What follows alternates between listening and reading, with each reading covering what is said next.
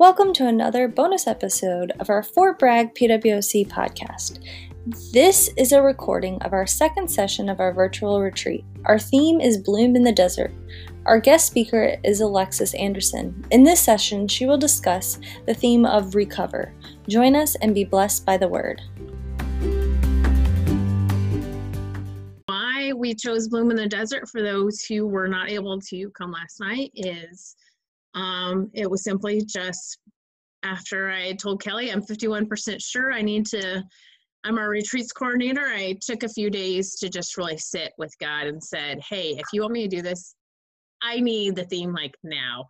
Um, and he sent me to Isaiah 35, and it was beautiful, completely amazing. And I got Bloom in the Desert, and it was really at the time for me personally, it was fitting. My husband was deployed.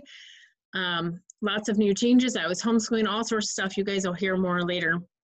And I was like, what are you doing? Okay. But it became even more fitting specifically for Fort Bragg because then in January we had a rapid deployment.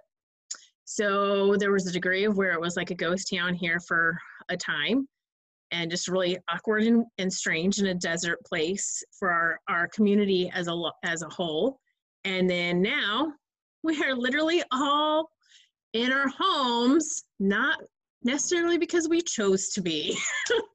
um, it is, and so it's just another type of season of desert. And so I love that Alexis is walking us through how that looks and how walking in a, in the wilderness, what it should really look like and then um, making sure I have everything else. Oh, and then the general schedule for today is we are having this session. We'll do our breakout. Then um, we'll come back together. We'll do worship again. And we'll do one more session and then uh, have breakouts. And we'll break out for lunch. and as we go, Amanda's to come in and kind of help streamline as we recap and go through all the coolness of everything. So I'm going to pray and then I'm going to hand it over to Shelby to lead us into worship. So, God, just thank you so much, Daddy. Thank you so much for once again the ability to come together and to just love each other and love these women in such a time as we are. I thank you for everything you're doing in our hearts and our lives.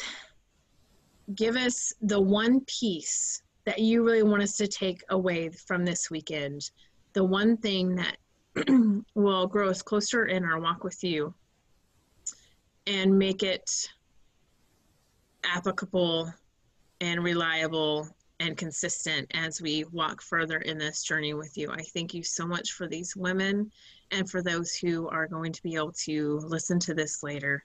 In Jesus' name, amen. Amen. Well, I think it's pretty amazing that we get to worship the Lord together from all over the world. And pray that his praises would go up into the heavens and all of heaven would be pleased with what we're doing this morning or night or middle of the night, uh, depending on where you are. Um, so Megan is putting the slides up. Please join me as we worship. You are welcome to worship however you please on your knees, on your face, standing up on your feet, in your chair. We're going to sing, Let There Be Light.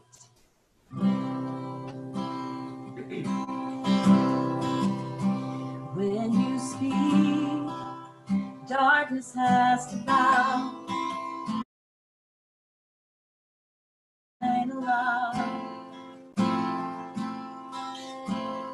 When you speak, mountains rise and fall, tears down every wall around me. When you speak, you breathe upon the dust, you come alive in us. When you speak, you silence every feel your spirit here around us. Let there be light. Let there be light. Free space.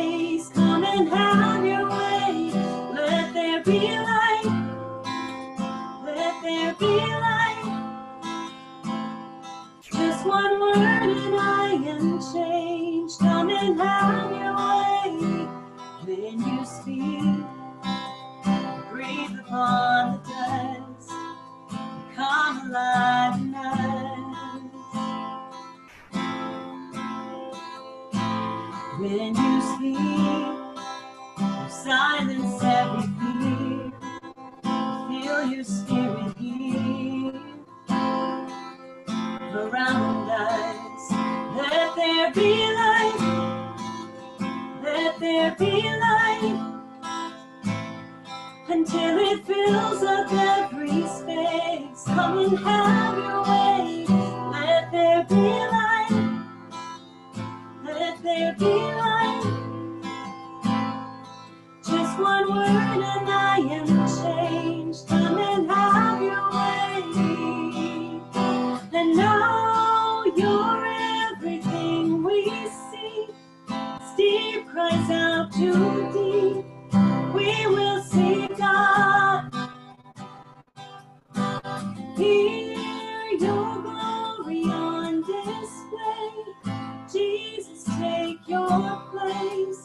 We will God. Sing it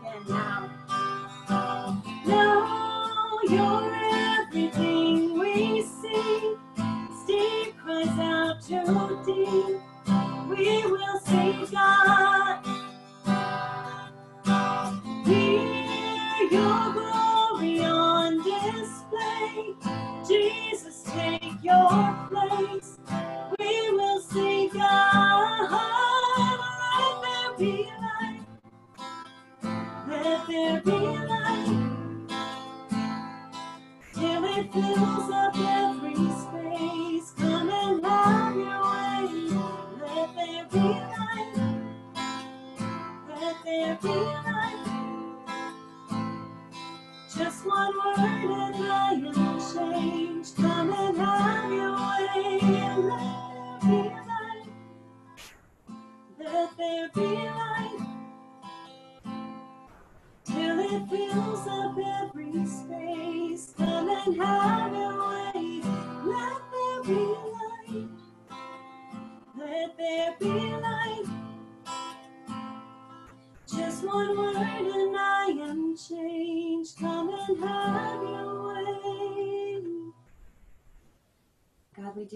This morning that you would shine your light in darkness, that all would be cast out, Lord. You would continue to work in us as your broken vessels. Thank you for your grace. Lord, we offer our hearts to you this morning in Jesus' name. All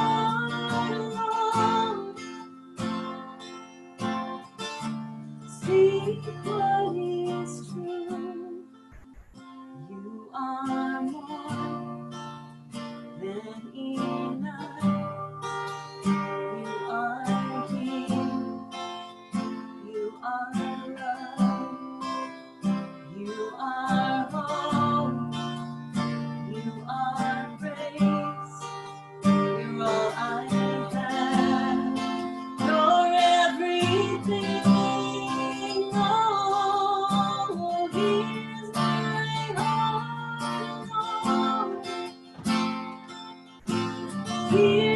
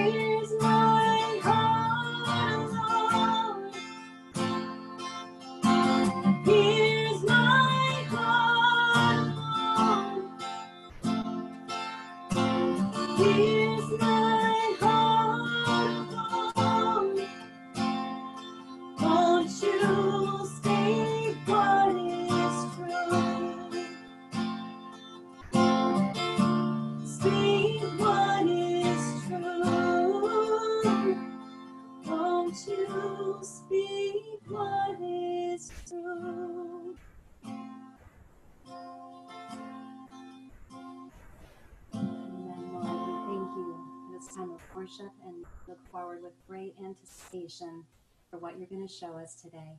In Jesus' name.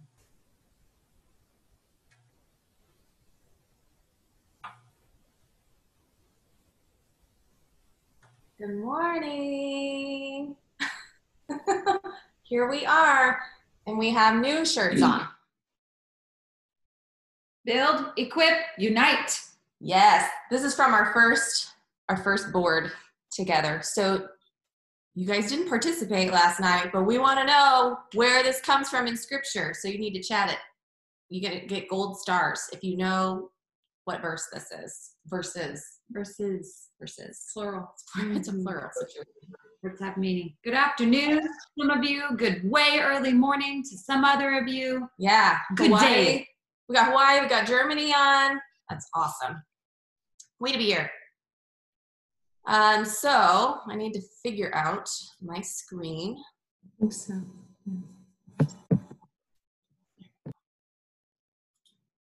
Oh, If you're just joining us, feel free to open up that chat box and put where you're hanging with us from. We've got, like Alexis said, we've got people from Fort Bragg, Fort Knox, we've got Wiesbaden, Germany, we've got Hawaii, Florida. Um, we've got people from all over. So tell us where you're at. I got some Colorado on here. Ooh, Colorado, are you here? Oh, Margaret. Hi, Margaret. There's Colorado. I found her. Oh, there's Colorado. Colorado. Two Colorado. Two Colorados. Oh, yeah. hi. Cool. Um, well, before we get into the session, we wanted to um, recap a bit from last night in case anybody was not able to join us. Nope, that's not what I wanted to do. So, Amanda, what do we need to make sure that these ladies remember? Um, what we need to remember is that we are we're in the wilderness. Yeah. Right? This is not exile, ladies. No. This is a time of learning, a time of safety, a time of um, waiting and preparing. So, uh, some of the big things that you guys took from last night were um, this is a place where God can work through us and in us. And what a great place that is. Um, we are digging down deep into the raw roots of the of the Bible. I love, I don't I don't remember who said that last night, but you said raw roots of the Bible. And that is so beautiful because Alexis does this marvelous thing where she finds all of the original Greek and Hebrew language, and we just dive deep into figuring out what those words actually meant to that audience from that day. So that's really great. Um, we want to remember that we, we need to draw together, um, to walk with each other, to lift each other up in this desert or in this wilderness place.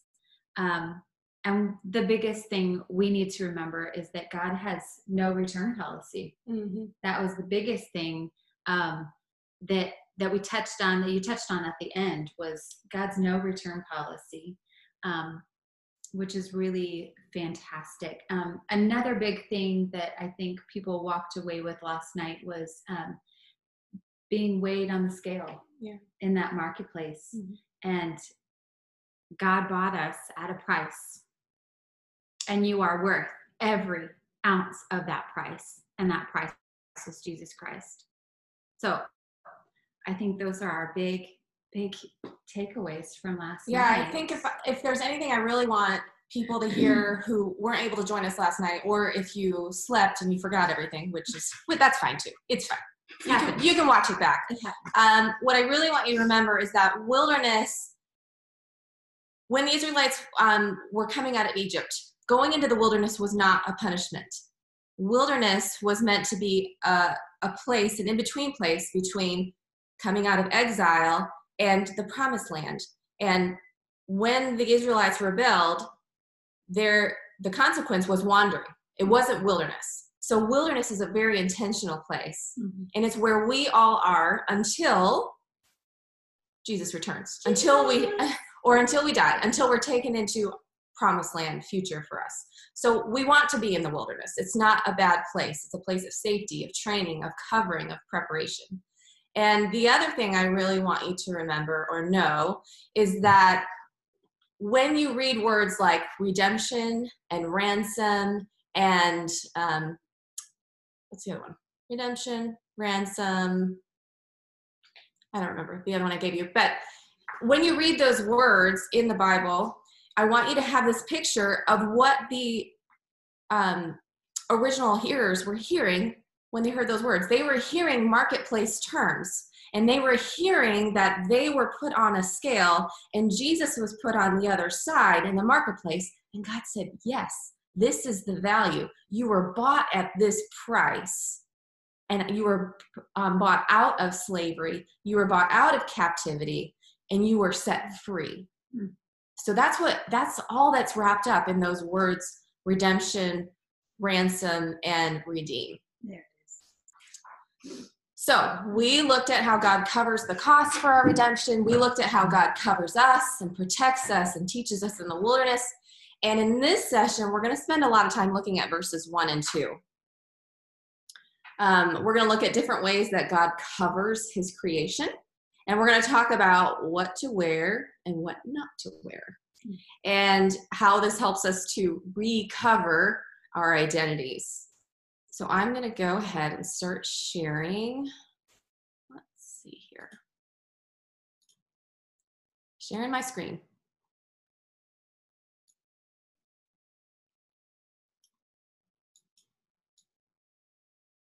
Okay.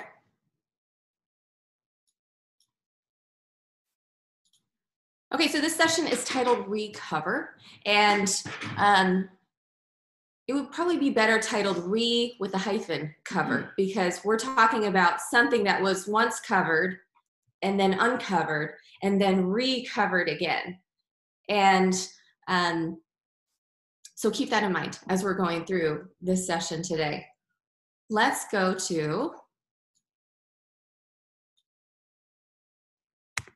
the scripture so i'm going to read this again to you i'm going to wash you in the word again and we'll have it fresh in our minds. And I want you to pay attention to how God is changing the landscape here.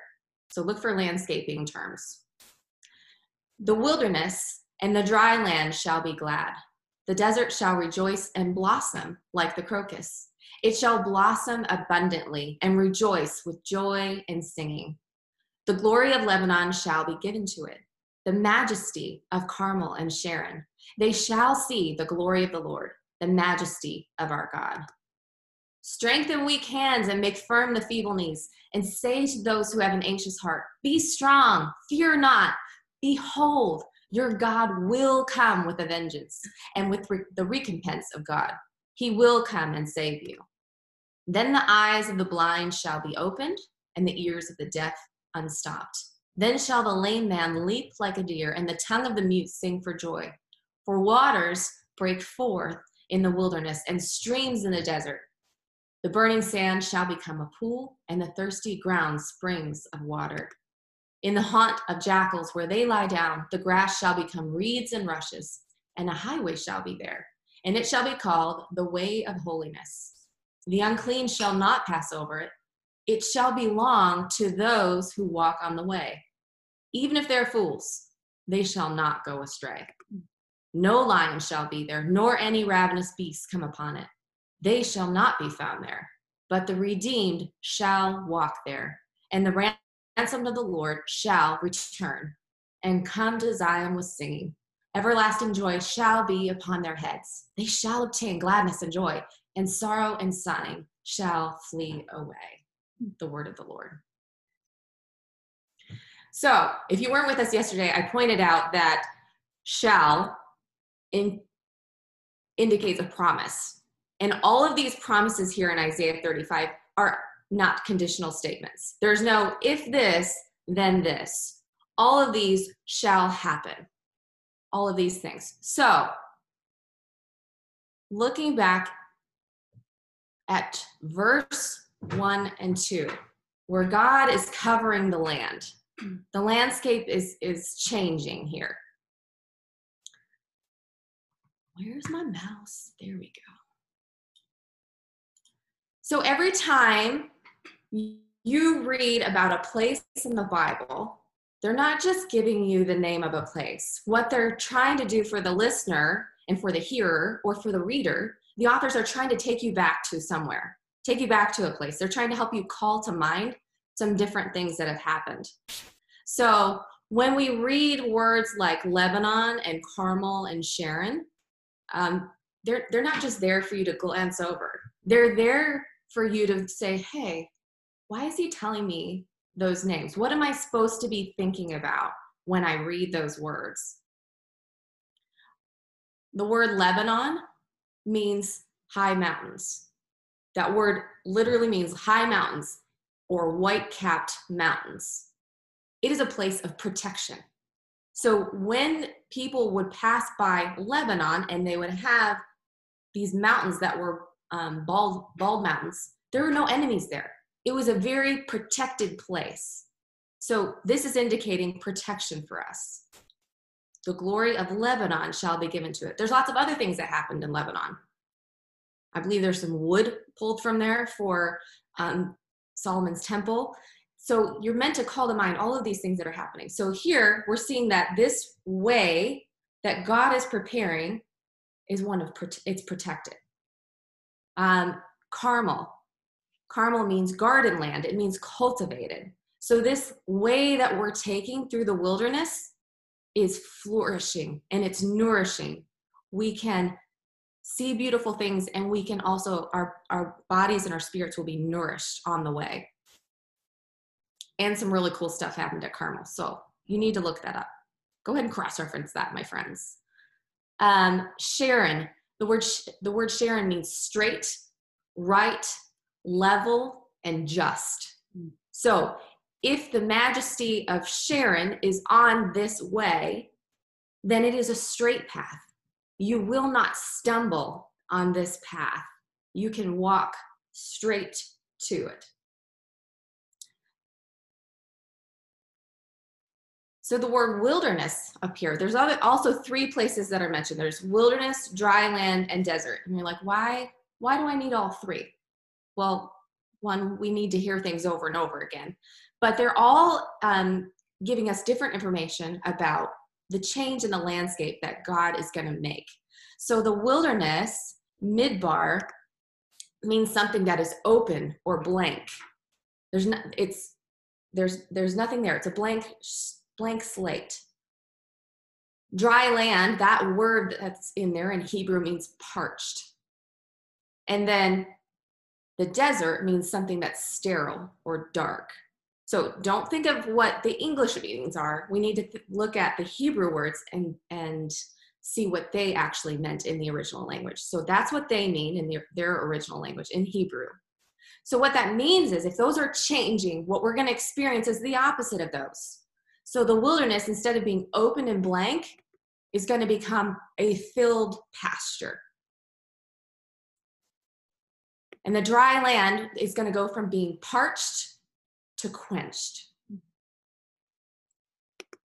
And what was sterile and dark is going to become fertile and light. So we're meant to have this picture come into our minds as we're reading this, but we wouldn't be able to do that unless we looked at the original language and unless we understood the context um, of these places. So what is what is going to be covering the land?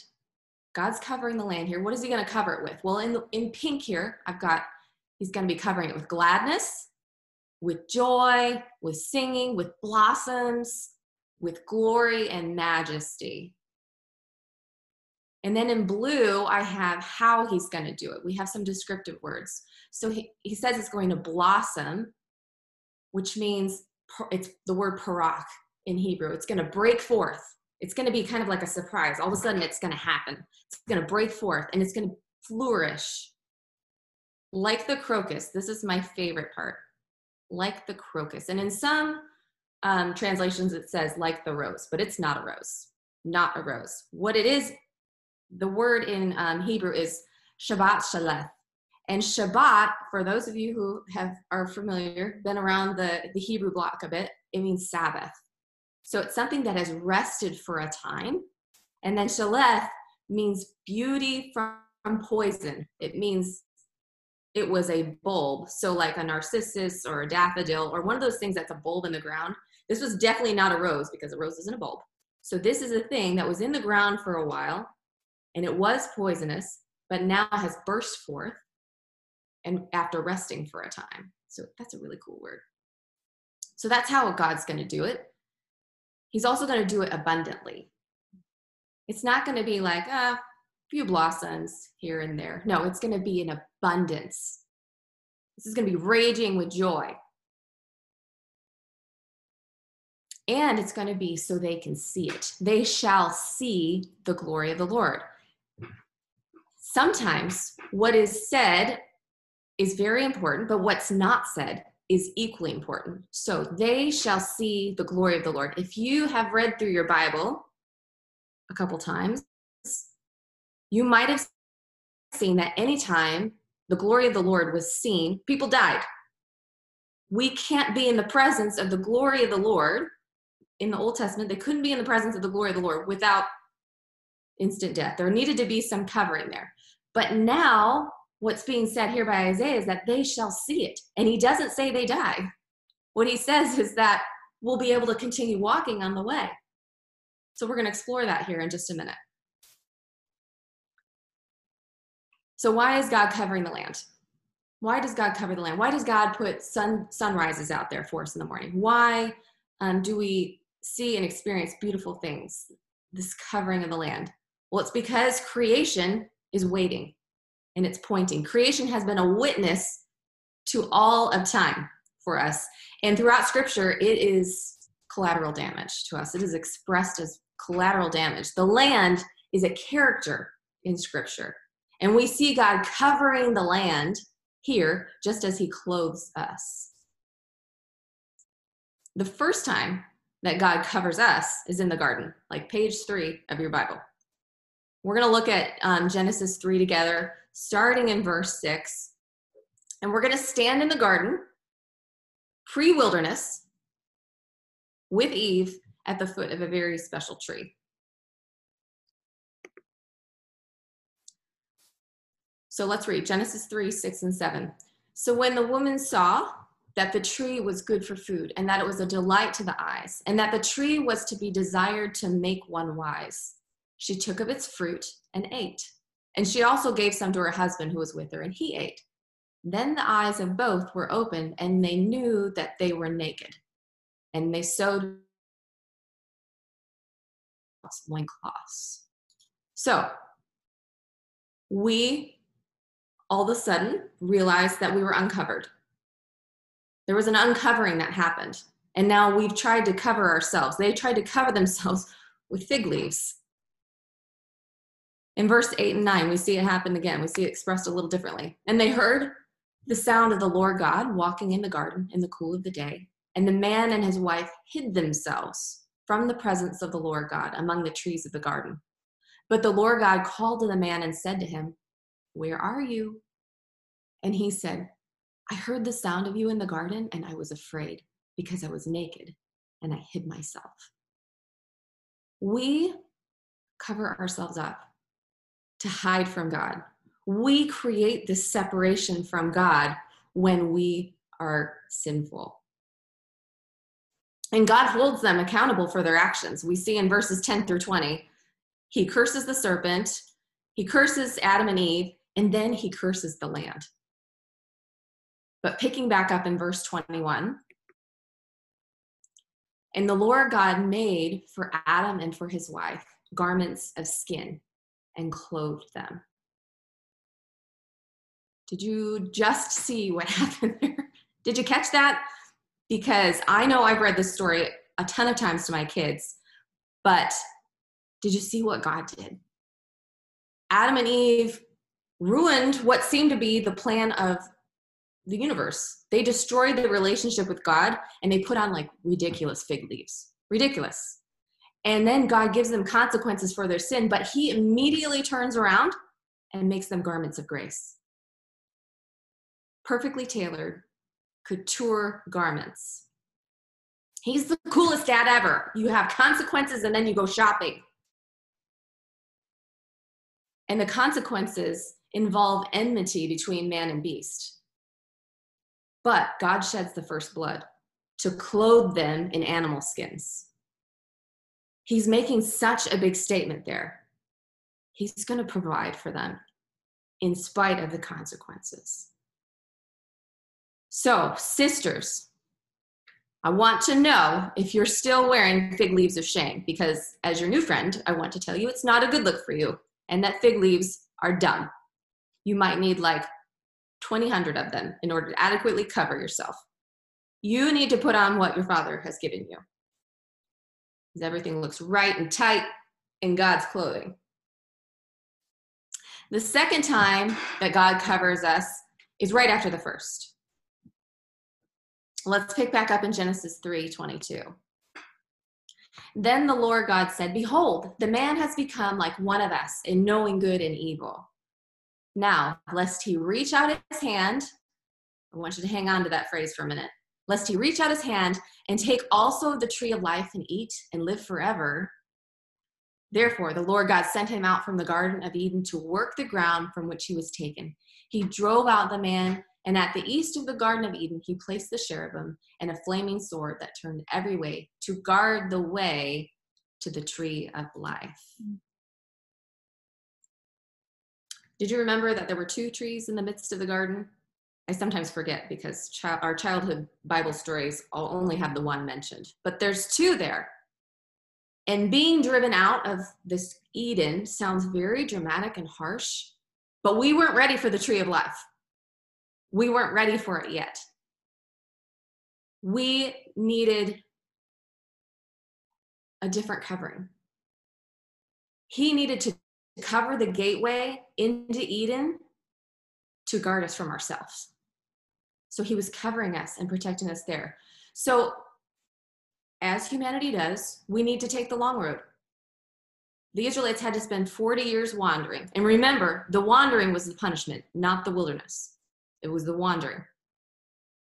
We don't wander. We have purpose. We know we know the way.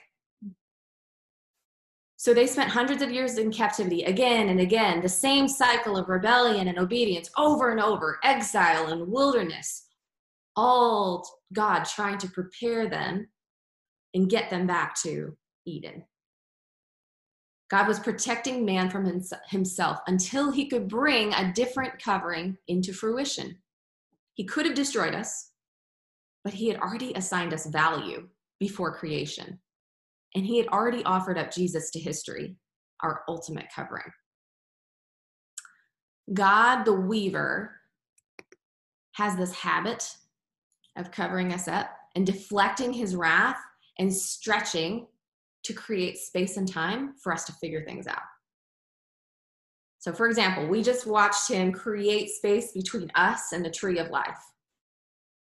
In Genesis, God covers and uncovers and recovers Joseph and his brothers over and over and over again. It is fascinating. If you go and read the chapters in Genesis about Joseph and his brothers, you're going to see things being put on and taken off, covering and uncovering.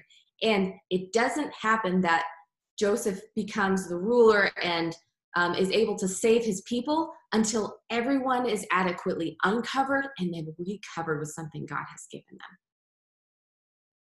In the book of Exodus, the Israelites were fully aware that they could not look at God's glory and live, which is why they wouldn't go up the mountain with Moses. In Numbers 22, God hedges in Balaam's donkey so that he can't veer to the right or to the left. God kept even the most nefarious of false prophets at the center of his will. He had this guarding and protection. He was deflecting things and keeping them centered in his will. In Isaiah 35 here, he hedges us in on the way with things like Lebanon, with things like tall mountains. Jesus, the rock of our salvation, he hedges us in. He covers us even in the valley of shadows. He herds us like a good shepherd, deflecting his enemies with his rod and stretching to catch us with his staff. Until the fullness of time, when we come into the new heaven and the new earth in the final garden, we can't be in the presence of God without a covering. We can't experience God's glory without a covering. We would die. It's too much for us. So God has some ways of covering us. He has some ways of doing this. You've seen them. They're all throughout the Bible, but you just didn't realize it was happening. So we want to bring that to our attention. I have two Hebrew words for you Bible nerds out there. Yes. Yeah. Nata. This is the idea of something being stretched or extended or suspended for the purpose of deflection. And remember, we talked about how Hebrew words are, um, it's actually a character based language. So it's offering up a picture of something. So the literal picture of Nata is a tent being pitched. A tent being pitched. So in the Old Testament, you would see this in places um, like all over the prophetic books and the Torah, where God outstretches his mighty right hand to deflect the enemy. That's Nata.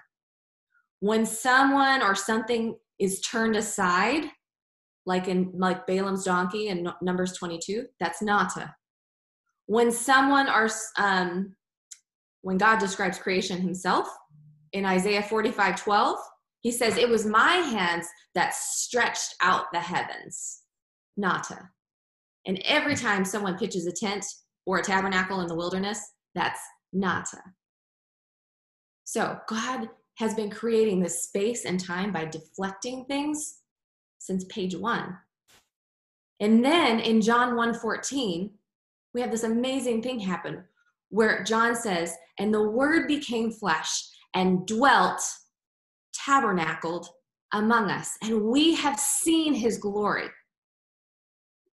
That second statement, where we have seen his glory, is profound. What he's saying is that God came to tabernacle with us, dwell with us, he pitched his tent with us, and we didn't die. Something has changed, something has happened.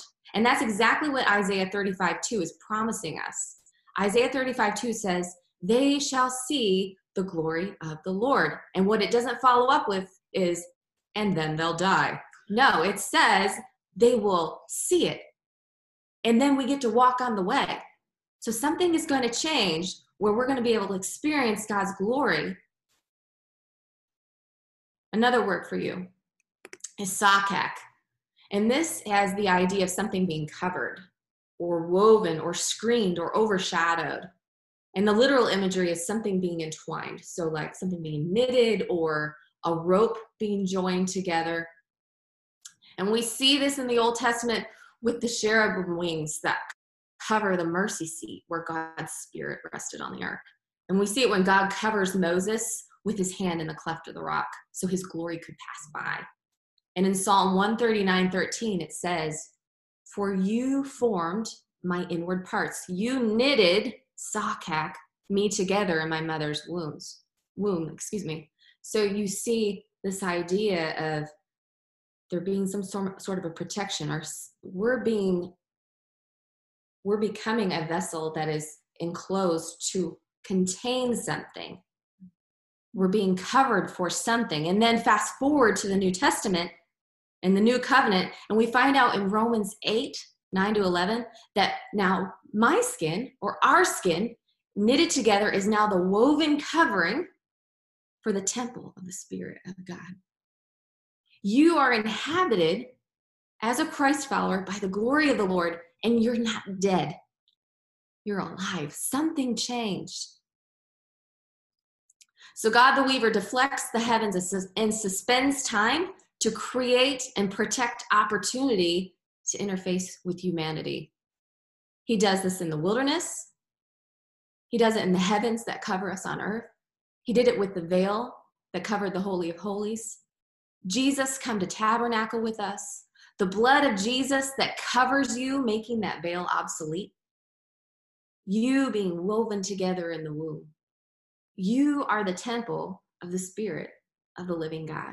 And He deflected the heavens and suspends time to make this new temple possible.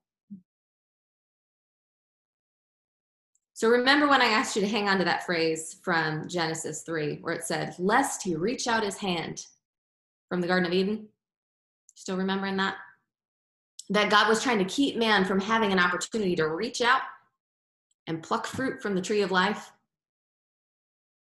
So I just showed you, we just talked about some literal and figurative ways um, that God has reached out his hand to us. He reached out his hand to do these things. And that's God's way of doing things. We were never meant to take knowledge of good and evil, but it was meant to be imparted. That was the sin. It wasn't the eating of, that, of, of the fruit. It was that we took something for ourselves that was meant to be imparted to us. God wanted to give it to us. God didn't want us to take life, He wanted to reach out to give it. In Ephesians 2 8 and 9 tells us just that. It says, For by grace you have been saved, it is the gift of God, so that no one may boast. I have one Greek word for you word nerds too grace. Grace is standard church language, right? We throw that around quite a bit. And in church terms, we know it as unmerited favor. Um, but I want you to experience it in the original language and hear it with new and fresh ears. Grace or charis is a posture word. That word, when they when the original hearers would hear it, would hear that God was leaning toward them, that he was inclining toward them, that he was favorable toward them that he wanted to freely extend himself to share some benefit. That's what grace meant to them. So if you're hearing that with Greek ears, you're hearing some really amazing news because think of the Greeks. They had so many gods they were worshiping, so many. They were all fickle, fickle gods. The Greeks could not never know how they stood with their gods. The rains might come, they might not come. They would offer sacrifice upon sacrifice. They would give so much of themselves to try and appease their gods, and they might never be able to curry the favor or build enough credit to reach those gods. But when great this word grace was spoken over them, what they were hearing is that this God is reaching to them. He's reaching down to them they could know exactly where they stood with this God. That would be amazing and profound and incredibly weird for their ears. This God is gracious. Our God is gracious. The Father freely extends himself to the point that he sent his Son, the ultimate unmerited gift, to us. And the Son was so inclined to his Father's will and heart that he endured unmerited suffering. And that was all to share the benefit of his, of his spirit with all who believe. Every time the Bible commands you to put something on, it's something that either Jesus has already bought and paid for, it's something that God the Father has given to you, or it's something inherent and intrinsic to the Holy Spirit in you. You don't need to muster or manufacture any of it. None of it comes from you. In Luke 12, 22 and 24, says this. Oop, nope. It says, Do not be anxious about your life, what you will eat, nor about your body, what you will put on. For life is more than food, and the body more than clothing. Consider the ravens. They neither sow nor reap. They have neither storehouse nor barn, and yet God feeds them. Of how much more value are you than the birds? Do not worry about what you will put on. Do not worry about what you will eat. Hey, COVID 19, God will provide. But now and then, in this tent, we groan. Second Corinthians 5 2 says, in this tent we groan, longing to put on our heavenly dwelling. Paul says it like it is. Sometimes we groan here. We are all longing to put on the heavenly dwelling, that heavenly covering. In the meantime, in the meantime, while we wait, while we're in the wilderness, in this in between, between what was once exile for us but now we're headed toward the promised land. We're on mission. We're on the way. We're in this wilderness. In the meantime, we can put on the armor of light, put on the Lord Jesus Christ, put on the imperishable, put on immortality, put on the new self, put on the whole armor of God, and put on compassionate hearts, kindness, humility, meekness, and patience and love. And what this means is if God, if you don't have to manufacture any of this, then this is all accessible to you. This is all yours to put on. You don't have to create it all. And here's the catch all if nothing else happens, if you're a total fool, and we already know from Isaiah 35 that you can be foolish and still walk on the way. If you're a total fool, here's what God commanded for priests to put on people. The priests in the Old Testament were to put this on their people. And this is something that you can do for others too in this wilderness because God has called us a nation of priests. Number 6, 23 to 27 commands commands this of priests. Hold on, technology. Thus you shall bless the people of Israel. You shall say to them, The Lord bless you and keep you. The Lord make his face to shine upon you and be gracious to you.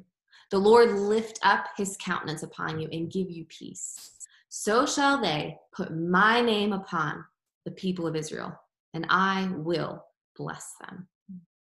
I hope you noticed all of the covering words in there keep, gracious, lift up, give, peace. And then the promise at the end if his name is put on them, that he will bless them. Put his name on your people in the wilderness. Put his name on your family. Put his name on those who have anxious hearts in this time. Bless them. Pray for them. Put his name upon your people. So, to wrap things up this morning for this second session, um, we're going to talk about recovering your identity. And I just want to say that identity is a huge buzzword in our culture right now, and it generally irritates me because I think people use it to, they adopt it and use it to help them sell something, sell a product, to sell misinformation. And it makes people think that if they um, pursue themselves, that they will feel whole. But what we really need to do is we need to pursue Jesus pursuing a feeling rather than right thinking is never going to lead to lasting right feelings. So I love this quote by Jen Wilkin. She says, Let self discovery be the byproduct of God discovery. So I want you to take back your identity from what culture or even Christian culture tells you it should be. Romans 8 18 to 25 is one of a multitude of great identity verses because every verse in the Bible that tells you about Jesus is telling you something about yourself. If you are in Christ, you are never lost. You have a certain identity.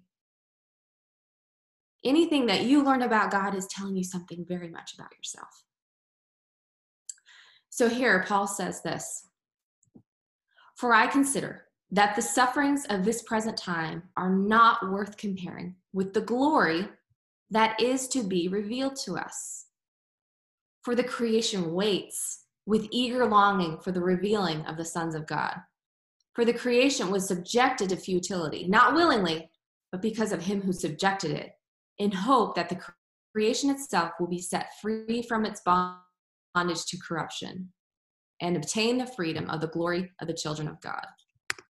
For we know that the whole creation has been groaning together in the pains of childbirth until now.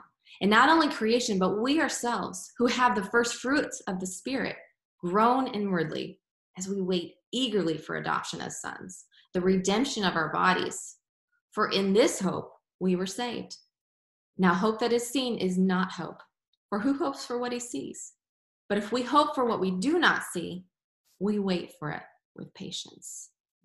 So, what this verse, what this section of scripture is telling us is this about ourselves we are present sufferers.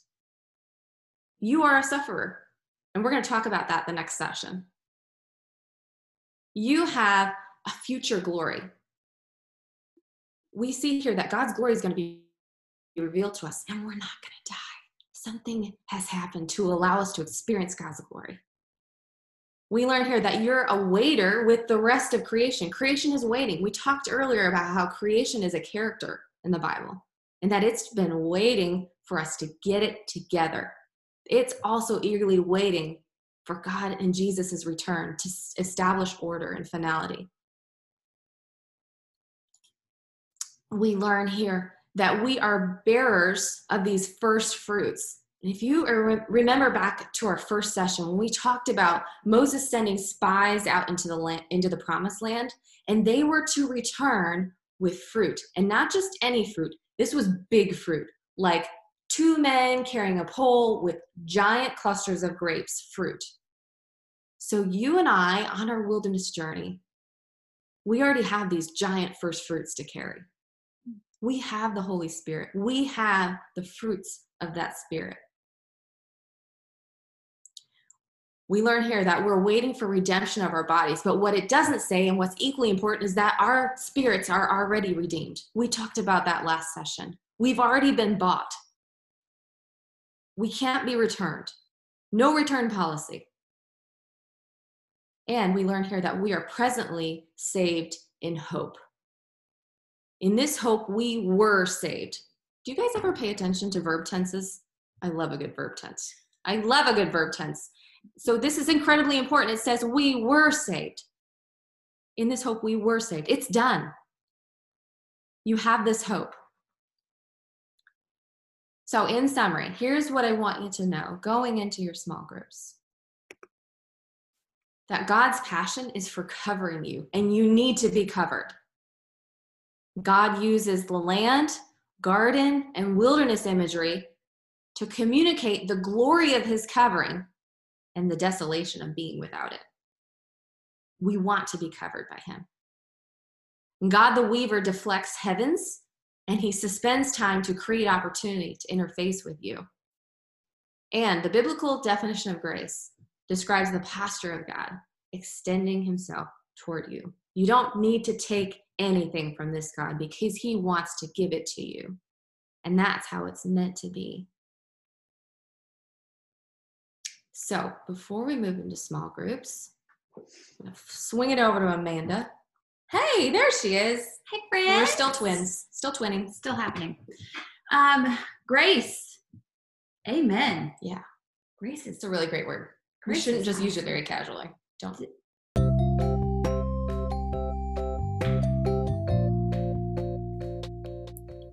At this point, we broke into a small group discussions. One of the questions we discussed was In what ways would your life look differently if you wore God's textiles instead of your own fig leaf concoctions? Join us as we come back together and share what each group got out of this talk. All back in. Hi, welcome back, everybody. Hey. Did you have a good small group breakout session? Got lots of head shaking. Yeah, look at that. Look at the thumbs up, Kimmy. I love your thumbs up. Thank you. I see you, Kimmy. hey, okay. So I hope that you heeded my advice and know what breakout room you went to. And now you're back. Oh, look at this head nod. You guys, I'm going to give out gold stars. Yeah, you now. get a gold star. Gold stars. Every one of you. Just Get it. All right. So, breakout room number two. Tell me what your big aha moments were. Um, what your what came out of your breakout session? Tell me. Anybody? I was not expecting us to go first. I thought one would be first, but that's okay. Um, um, so our biggest takeaways was I think uh, collectively we all really liked the recovering uh, your identity version. Um, we talked about you know not really knowing our identity in Christ because we didn't know him. And so that was um, a good point.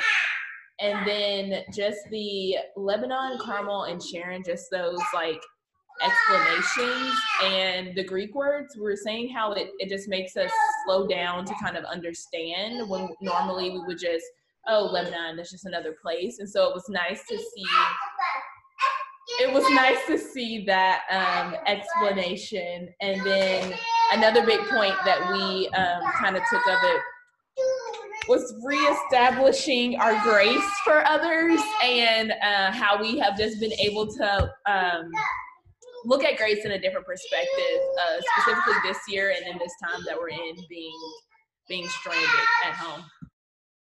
Oh, that's awesome. Thank you, Monissa. All right, group three.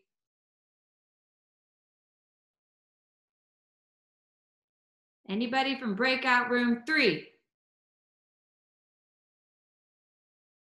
All right, fine. Group four. Come on, FOMO, right here, people. Share. Group four. Looking for what? Four. Oh, look She's at advertising for eight. All right, lay it on me. Group eight. Group four doesn't want to talk. Lay it on me. Group eight. okay. Um, okay. So we really shared about like the desert and the um, being in the wilderness, and um, we we talked about all over the place. Um, lots of things in our group. Lots of good discussions. Um, uh, we did Google some things that you could wear, which was fun because did you know it talks about wearing underwear in the Bible multiple places? Yeah. Yes. So that was kind of fun. Um, funny. Um, but we, one of the things that I wrote down was, and was, you know, just a positive attitude being poured into. Um, we talked about how interesting it is that God's word kind of meets us where we're at because while one person got um like the whole the list of like what to put on um one person was talking about how much they got out of that. And like for me i got a lot out of how i don't have to be the one that puts it on that god's the one that puts it on. So it's just amazing how much like scripture meets us where we're at and um anyway so that was kind of cool. And let's see. I don't know. Kim shared a lot. She's awesome. I miss my running buddy Yeah, yeah and we talked COVID-19. shh, and we talked about grace so a lot so anyway Awesome. Good job. Thank you, group eight. Yeah. I'm interested in, in what the Bible said about underwear now. Also, to make sure you're wearing it as you go up the temple steps, so nobody behind you sees anything.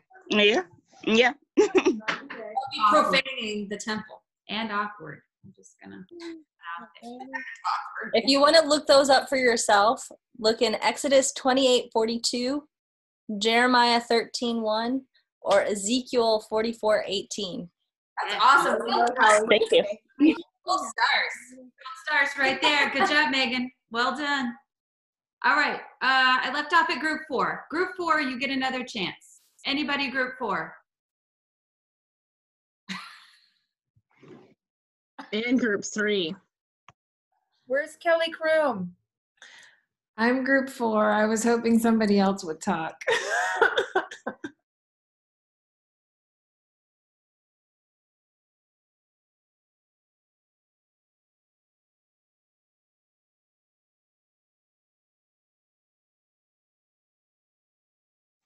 Ah. I lost you guys. Can you hear me? You're back. Okay. We're That was so weird. Not today, Satan. In Jesus' name. Get it. All right. Megan, try again. I'm sorry. You're not Megan. You're Kelly. Kelly, lay it on me. Group four. Oh, was there a new question or just what our discussion was about? Yeah. We missed all the things that you just said if you talked. So, We all dropped out of the call. what your discussion came brought forth. Okay. We um I'm trying to pick the best of the best. Um one thing we talked about was how um you know initially just trying to focus our minds and being intentional about um this conference because it's weird to be at a conference in our houses with life going on around us and kids and dogs and husbands and just things going on but um yet what a blessing it has been to all of us um, to connect with each other and in our intentionality um, we're giving ourselves grace um, but um, being able to have the opportunity to connect to each of you in your in your boxes in your faces um, through zoom um, what perhaps the devil meant for evil god meant for good as he gave the vision for the zoom creator. The people on the internet um, we're, we're so grateful for this connectivity um, to be able just to put our hearts and minds together and see each other. It's, it's a blessing to me and our little group of uh, our what are we number four. We had um, fun just sharing our hearts with each other and connecting but we did go through all the questions. Um, and we um, talked uh, a little bit in length about the idea of grace um, shannon from our group enjoyed the um, discussion on how it's a posture word and um, that was kind of a new thought to all of us mm. and um, and then lauren also talked about how um, God reaches down to us. Um, and Shannon eh, um, discussed God leaning into us or leaning into me. And I was envisioning you know either when my kids are being wonderful and i'm leaning into them to to love on them or when they're being bad and i'm leaning into them you know in church like it's time to stop you know either way um me as a mom and god as my father that leaning in is very intentional and and beautiful and and full of grace. So hopefully group number four i was able to share that well. That's uh, awesome.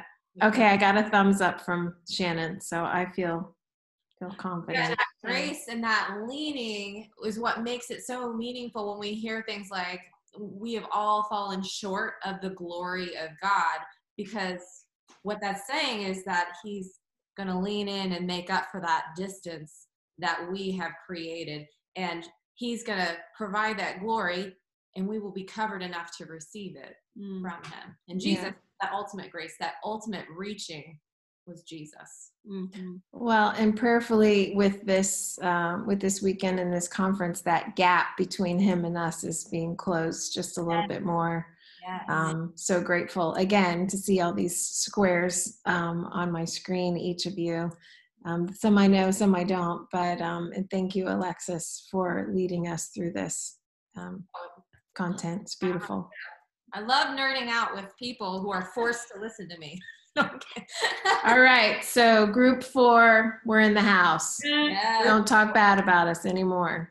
Good job. Good job. All right, group five. Anybody, group five?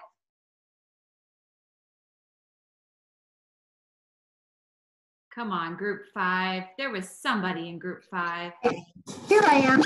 Hi, Hey, hey. So we talked about everything you've talked about, but we also talked about just Jesus tabernacling, tabernacling. Yeah. In John 1, right? Like that the I mean that he has made his tent here in our bodies. I mean, what a beautiful picture and just walking in that in in the identity that we have in Christ and that if we choose to put on that identity each day, what a difference that'll make in the dark world that we live in. Yes. Good job. Good job. Group five. Well done. Group six. Come on. Don't be shy. So we're group six. Um, Arlene! um, there were actually two, we talked a lot, but I think two of the main things that really kind of stuck out with us was the distinction between wilderness, desert, and dry land. Um, we kind of always mesh them together and how you kind of separated it and and and distinguish the differences between those three. Um, another thing, kind of like with everyone else, grace, but that it, it's used as a posture word. Um, and I shared with the group the, the the visual i'm a visual learner so the the thing that i really got I, I don't know if you guys have seen this picture before but that picture of the woman protecting her baby um and so i kind of see god kind of like being leaning into us and we we kind of discussed that and how he shelters us and protects us mm-hmm. um from certain things, uh, in this particular, fiery darting arrows. Um, but that that's pretty much what what what we discussed. Um, we got open and vulnerable, and we discussed certain things in in in, in our personal lives. But I think those two were we we hung out in the posture word. Yeah. So group awesome. six. Group six. Good job. Well done. Good job. All right, group seven. Sorry, me and my technology. So, Hi, everyone. We, um, at group seven, we spent quite a bit of time talking about the putting on. And, um, Marcella looked up the, the, I believe it's the Hebrew word, the El, El, I'm gonna butcher it, El Dio. And it means to, to put on, to sink into clothing. And it's the same. Greek word. Sorry, Greek, not Hebrew. Greek, Greek, thank you. Uh-huh. I even have in my notes Greek right under it. um, but it's it's used the same in the same scripture of Colossians 3:12 and Galatians 3:27 to to put on Christ to sink into and we kind of compared it to right now in the world um, the world wants us to put on a mask and they want us to put on protective clothing and cover ourselves in hand sanitizer when really what we should be doing is putting on christ sinking into um, seeking into god's protection. And so it, we we also spoke a little bit about the the two trees the the the um, tree of life and the tree of knowledge and that you know there's this world wisdom that's offered which you know is kind of like putting on your mask to protect yourself from from this virus. Or you can have the god's wisdom which is you know sinking into sinking into god and allowing christ to cover us with his protection. So even if he takes us you know through sickness he is with us. Even if he delivers us from sickness he is with us. And just having that that peaceful protection of god. Um, we also talked about the the wilderness being a place um, of currently where we're separated but we're still together and that god is probably preparing us for something really big that the next the next thing for us is going to be pretty big so we're in a place of protection and safety by sheltering in our homes Mm-hmm. um, and that god desires us to seek his protection and uh, just just rest in christ jesus but we we covered a lot and they shared which i didn't know um i'm going to put you on the spot alexis she said that we could reach out to you and you would maybe share your devotion about i believe it's the blue letter bible Oh yeah, yeah. How I maybe you could share that information with the fort bragg at some point absolutely. I'm gonna do a Zoom teaching on how to do that for Fort Knox, or I was asked to. So maybe I can do one for y'all too. I also know how to do it, Kelly. So I can Okay. always put it like in the post for today. Excellent. Oh yeah. Good. Good. Good. Yeah. Awesome. Awesome. Benefits you. of being a PR person. Good job. All right, um, Trisha. I don't know how many how many groups did we have? We are only missing group three. That's the group that did not speak up. And I will call some names because I'm I actually remember a couple of the names if I need to. Excellent. Stop it. All right, group three. Come on, bring it. All right.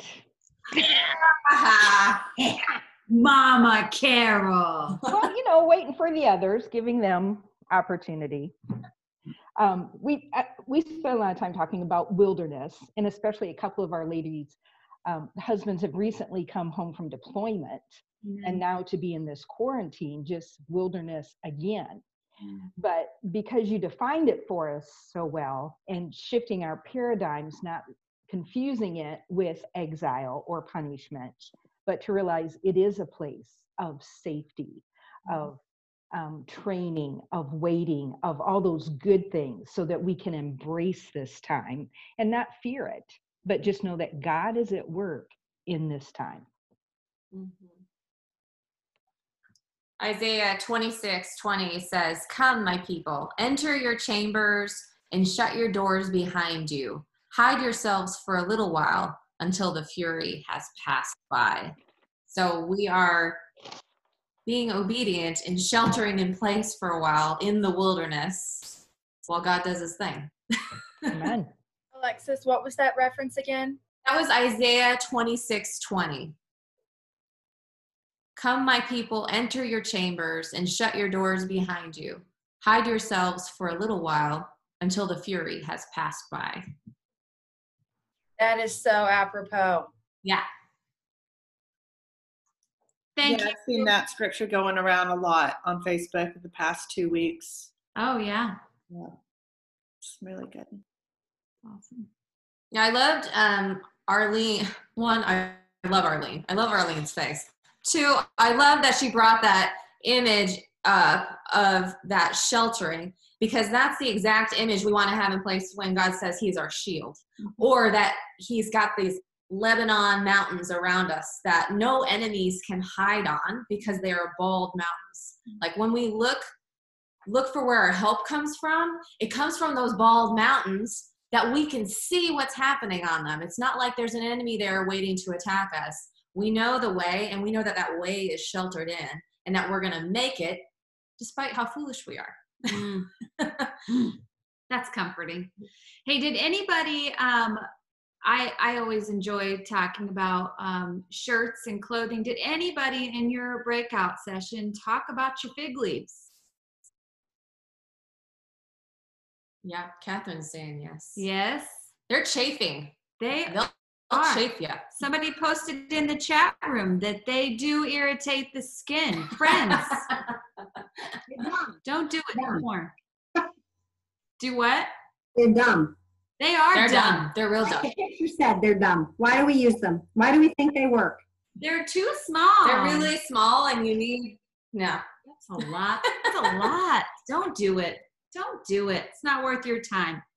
Awesome. Great job, friends. Yeah, that was really good stuff. That was great. Thank you for participating and filling my love tank. It's thank you. I needed that. We're gonna send her out from my house like very full today. Well done. And I'm gonna be totally drained. It's fine. You're giving my husband a little break from my extrovertedness. Thank you. Thank you. All right. That's all I got for that. Wow. Yeah. I'm wrapped. Session two Session in the two. bag, yo. Wrapped up. Done. Um, Trisha. I think we're gonna have. I think Pastor Delphine was gonna Oh, pray yes. us out, and then we'll start session three. Yeah. Pastor Delphine, are you on here? I'm on. Yay! Bring it. Okay. Thanks to Jesus. Awesome. Let's pray. Father, we thank you so much for this lesson. We thank you so much for Alexis. We thank you because we can tell that she spent time, she spent time before you before she came before us. We thank you for giving her the ability to take these words and and to give us the true meaning of them in its proper form. We thank you for your ladies, all of us that are in this conference, who I believe have opened our ears and our hearts to you. I thank you, Father God, because I believe that you have solidified things that we have been wrestling with. I believe, Father God, that you have opened up our understanding of what it means to be covered by you. Father, we thank and we praise you for allowing this word, and you are your word. We feel like now, God, we're getting to know you, the God of your word, Father God. We praise you and we thank you. I believe without a doubt that our lives will be changed as a result of this word. I'm, I'm grateful and I'm thankful, Father God, for our breakout section where Jennifer was talking about understanding uh, what season we're in, when we're in the wilderness season. And I believe without a doubt, God, that we are, we will, as as we go forth, embrace, know how to embrace this season and understand that it's not a bad place. But in this season, God, that we are we are being trained, we are being prepared Father, we thank you for all that has taken place today. And we look forward to the rest of this retreat. Thank you for Trish. Thank you for Kelly. Thank you for the body of Christ at large. We love and adore you. In Jesus' name, amen. Amen. Amen. Thank you.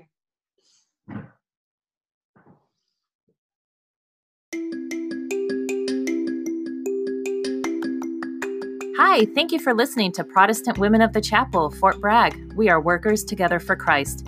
If you've been inspired, please share our podcast with those who could use a good word.